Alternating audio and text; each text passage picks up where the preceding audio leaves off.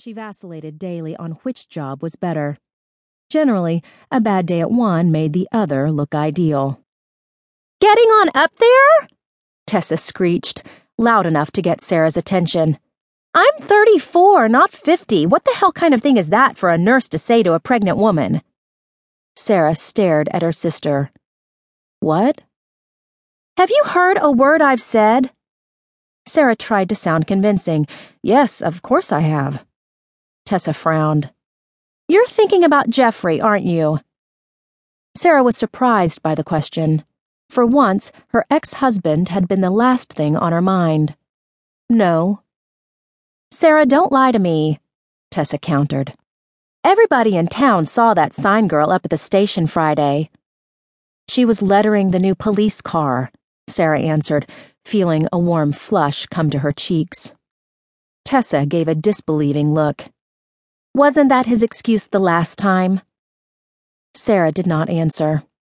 She could still remember the day she'd come home early from work to find Jeffrey in bed with the owner of the local sign shop. The whole Linton family was both amazed and irritated that Sara was dating Jeffrey again.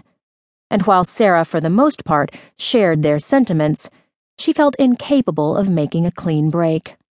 Logic eluded her where Jeffrey was concerned. Tessa warned. You just need to be careful with him. Don't let him get too comfortable. I'm not an idiot. Sometimes you are. Well, you are too.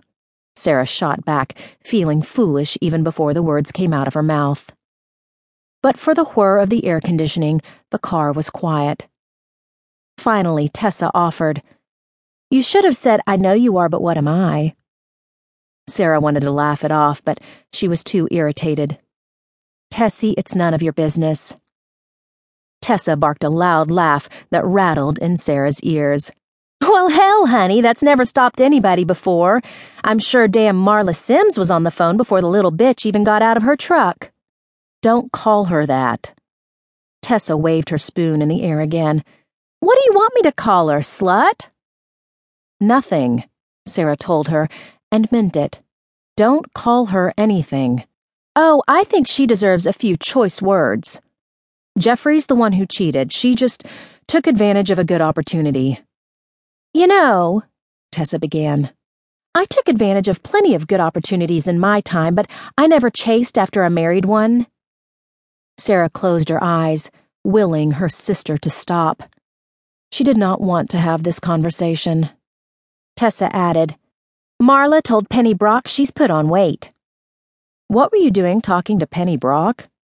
Stopped up drain in their kitchen, Tessa said, smacking her mouth around her spoon. Tessa had quit working full time with their father in the family plumbing business when her swollen belly made it impossible to navigate crawl spaces, but she was still capable of taking a plunger to a drain. Tessa said, According to Penny, she's big as a house. Despite her better intentions, Sara could not help but feel a moment of triumph, followed by a wave of guilt that she could take pleasure in another woman's widening hips.